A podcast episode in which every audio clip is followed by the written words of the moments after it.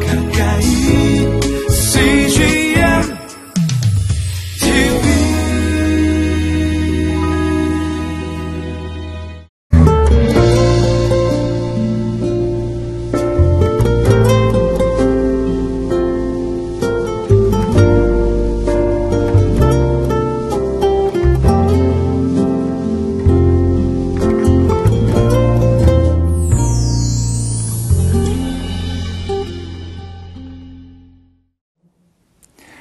샬롬 주님 안에 평안을 믿습니다. 오늘도 살아계신 주님이 우리의 마음과 생각을 온통 다스려 주시는 복된 하루 사시기를 축원합니다. 어떤 이가 하는 말을 들었습니다. 명품이 있기에 짝품이 있다는 거죠. 또 다르게 이렇게 말하는 거죠. 짝품이 있다는 것은 명품이 있기 때문이요. 짝품이 많다는 것은 명품이 그만큼 좋기 때문이다. 참 재미있는 표현이라고 생각이 듭니다. 명품이 있으니까 짝퉁이 만들어지는 건 사실입니다. 짝퉁이 많다는 것은 명품이 그만큼 좋다는 얘기죠. 마찬가지로 세상에 이렇게 우상이 많다는 것, 참으로 위대하신 하나님이 살아계시다는 증거가 아닐까요? 오늘 짝퉁신인 우상들에게 대한 하나님의 가르침, 오늘 본문을 통하여 배우기를 원합니다. 이사야 44장 9절부터 20절까지 함께 읽겠습니다.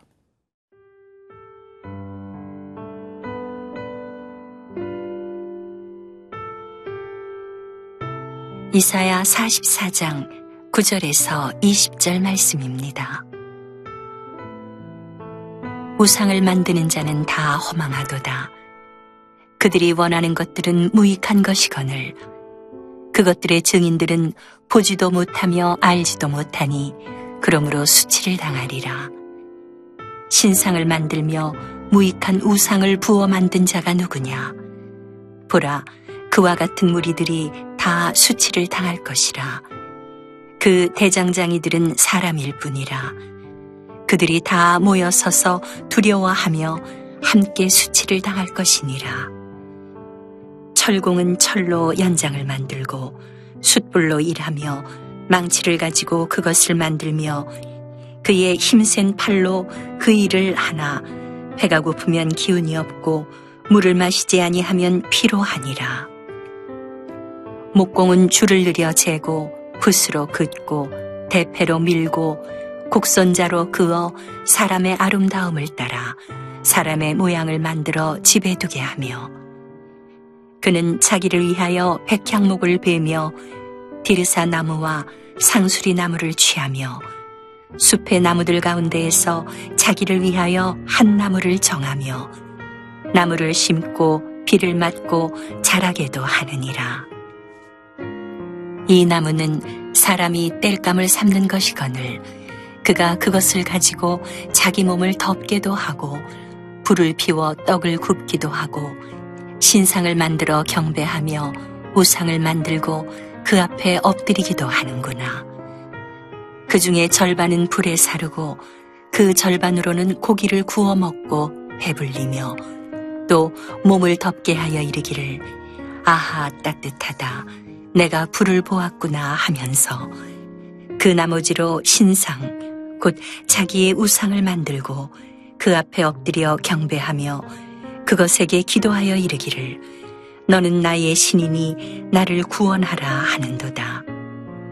그들이 알지도 못하고 깨닫지도 못함은 그들의 눈이 가려서 보지 못하며 그들의 마음이 어두워져서 깨닫지 못함이니라.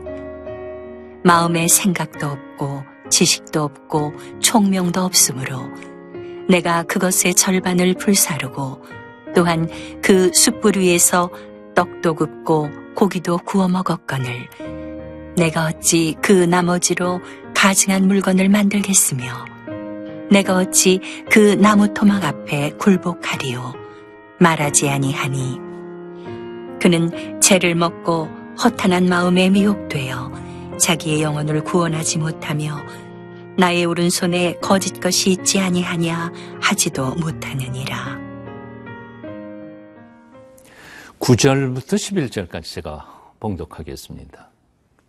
우상을 만드는 자마다 다 허망하도다. 그들이 원하는 것들은 무익한 것이거늘 그것들의 증인들은 보지도 못하며 알지도 못하니 그러므로 수치를 당하리라. 신상을 만들며 무익한 우상을 부어 만든 자가 누구냐? 보라, 그와 같은 무리들이 다 수치를 당할 것이라. 그 대장장이들은 사람일 뿐이라. 그들이 다 모여 서서 두려워하며 함께 수치를 당할 것이니라. 아멘. 여기 혹시 반복되는 단어들이 무엇인지를 주의 깊게 살펴보셨습니까? 세 가지 단어가 등장합니다. 첫째는 허망하다는 말이고요. 두 번째는 무익하다는 말이고, 세 번째는 수치를 당한다는 것입니다. 예, 우상을 만드는 자들 다 허망한 거고요. 그리고 우상은 무익한 것이죠. 그리고 우상을 만드는 자들과 그것들을 섬기는 사람들은 다 수치를 당하게 될 것이라는 말입니다. 여러분, 우상이 뭘까요? 하나님의 모조품입니다. 껍데기는 하나님처럼 전능한 것처럼 만들어 놓지만 실제로는 아무런 힘도 능력도 없는 껍데기 모양만 갖추어진 것이 바로 우상입니다. 아무리 매달려서 우상에게 달라고 하거나 또 희망을 걸고 기대를 거는 것조차 다 무익한 일이고 허망한 일이 될 것이기 때문에 그렇습니다. 도대체 우상은 어떻게 만들어지는 것일까요? 오늘 예언자는 12절부터 14절까지 참 재미있게 표현하고 있음을 봅니다. 12절부터 14절까지 읽습니다. 철공은 철로 연장을 만들고 숯불로 일하며 망치를 가지고 그것을 만들며 그의 힘센 팔로 그 일을 하나 배가 고프면 기울이 없고 물을 마시지 아니하면 피로하니라. 목공은 줄로 느려 재고 붓으로 긋고 대패로 밀고 곡선자로 그어 사람이 아름다움을 따라 사람의 모양을 만들어 집에 두게 하며 그는 자기를 위하여 백향목을 베며 아, 두르사 나무와 상수리 나무를 취하여 숲의 나무들 가운데에서 자기를 위하여 한 나무를 정하며 나무를 심고 비를 맞고 자라게도 하느니라. 자, 그러니까 우상을 만드는 사람이 누굽니까? 철공이고 목공이라는 거죠. 목공이 뭐 특별한 나무를 가지고 어, 우상을 만드는 것도 아니고 철공이 특별하게 구별된 어떤 철을 가지고 만드는 것도 아닙니다. 똑같은 거죠. 그러니까 철공이 만드는 다른 쟁기나 목공이 만드는 다른 가구와 우상이 전혀 다른 재료로 쓰는 것이 아니라는 사실입니다. 자, 우상의 허무함에 대하여 예언자는 또 더 재미있는 표현을 쓰고 있음을 봅니다. 15절부터 17절까지의 말씀입니다.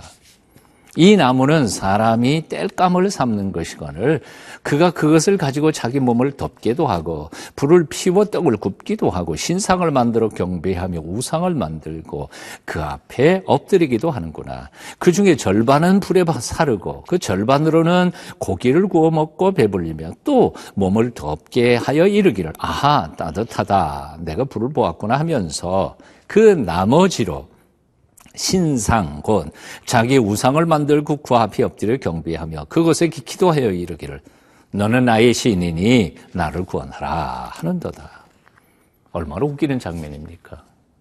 한쪽은 밥하기 위해서 땔감으로 태워버린 그 똑같은 나무를 가지고 또 한쪽에는 우상을 만들어 놓고 그 앞에다가 복 달라고 빈다는 것. 이 얼마나 허무하고 무익한 허망한 짓이냐 하는 것을 예언자는 선포하고 있습니다. 그런데 솔직히 말해서 하나님을 경배하기 전, 하나님을 만나기 전, 예수님을 믿기 전, 우리는 얼마나 그런 허망한 짓들을 많이 했는지 모릅니다. 고등학교 2학년 때 처음 예배당에 나오기 전까지 저는 그렇게 우상 앞에 1년에도 수십 번씩 올라가서 저를 얼마나 많이 했는지 모릅니다. 그 우상만 우상이겠습니까? 하나님을 대신하는 내가 믿고 의지하고 붙잡는 모든 것이 다 우상이 아닙니까? 혹시 이런 헛된 우상에 지금도 사로잡혀 있는 사람은 혹시 없습니까? 우리 자신을 정직하게 돌아봐야 하겠습니다.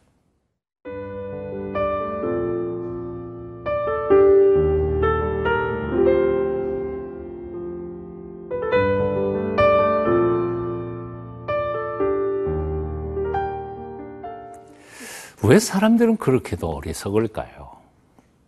자기가 불 때다 남은 나무 조각으로 우상을 만들어 놓고 그 앞에 북을 빌까요? 돌 조각 앞에 엎드려 도와달라고 요청할까요?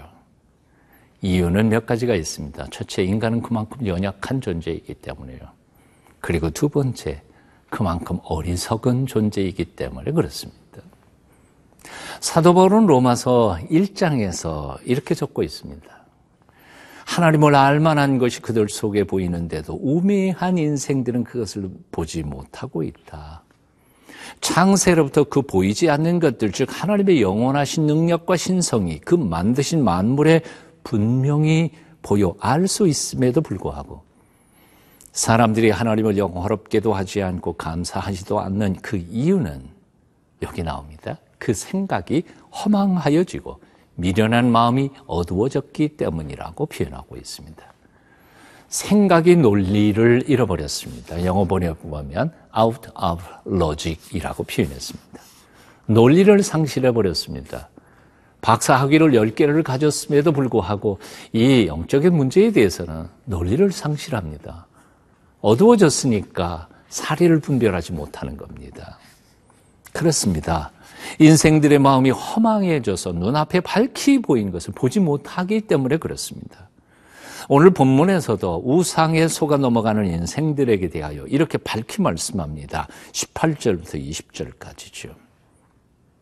그들이 알지도 못하고 깨닫지도 못함은 그들의 눈이 가려서 보지 못하며 그들의 마음이 어두워져서 깨닫지 못함이니라. 마음에 생각도 없고 지식도 없고 총명도 없으므로 내가 그것의 절반을 불사르고 또한 그 숯불 위에서 떡도 굽고 고기도 구워 먹었거늘 내가 어찌 그 나머지로 가정한 물건을 말게, 만들겠으며 내가 어찌 그 나무 토막 앞에 굴복하리요 말하지 아니하니 그는 죄를 먹고 허탄한 마음이 미혹되어 자기의 영혼을 구원하지 못하며 나의 오른손에 거짓 것이 있지 아니하냐 하지도 못하느니라. 한마디로 인생들이 이렇게 어리석은 짓을 벌이는 것은 미혹받았기 때문이라는 겁니다. 생각이 어두워졌기 때문이라는 거죠. 참되신 하나님과 거짓된 우상을 분별할 지혜, 영적 파워를 잃어버렸기 때문입니다. 그러므로 우리가 참되신 하나님을 만나기를 원한다면 성령님의 빛, 조명이 필요합니다. 하나님의 은혜가 필요합니다.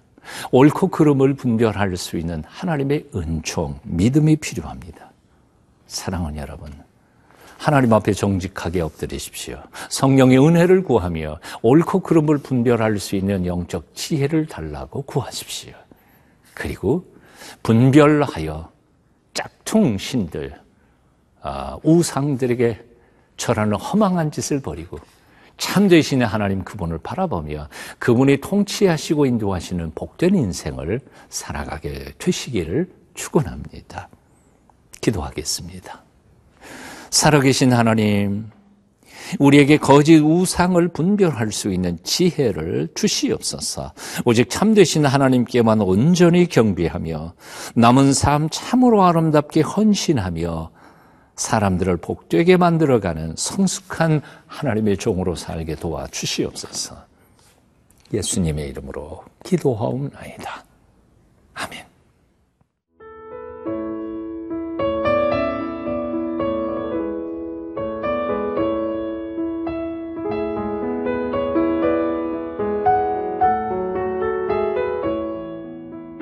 이 프로그램은 시청자 여러분의 소중한 후원으로 제작됩니다.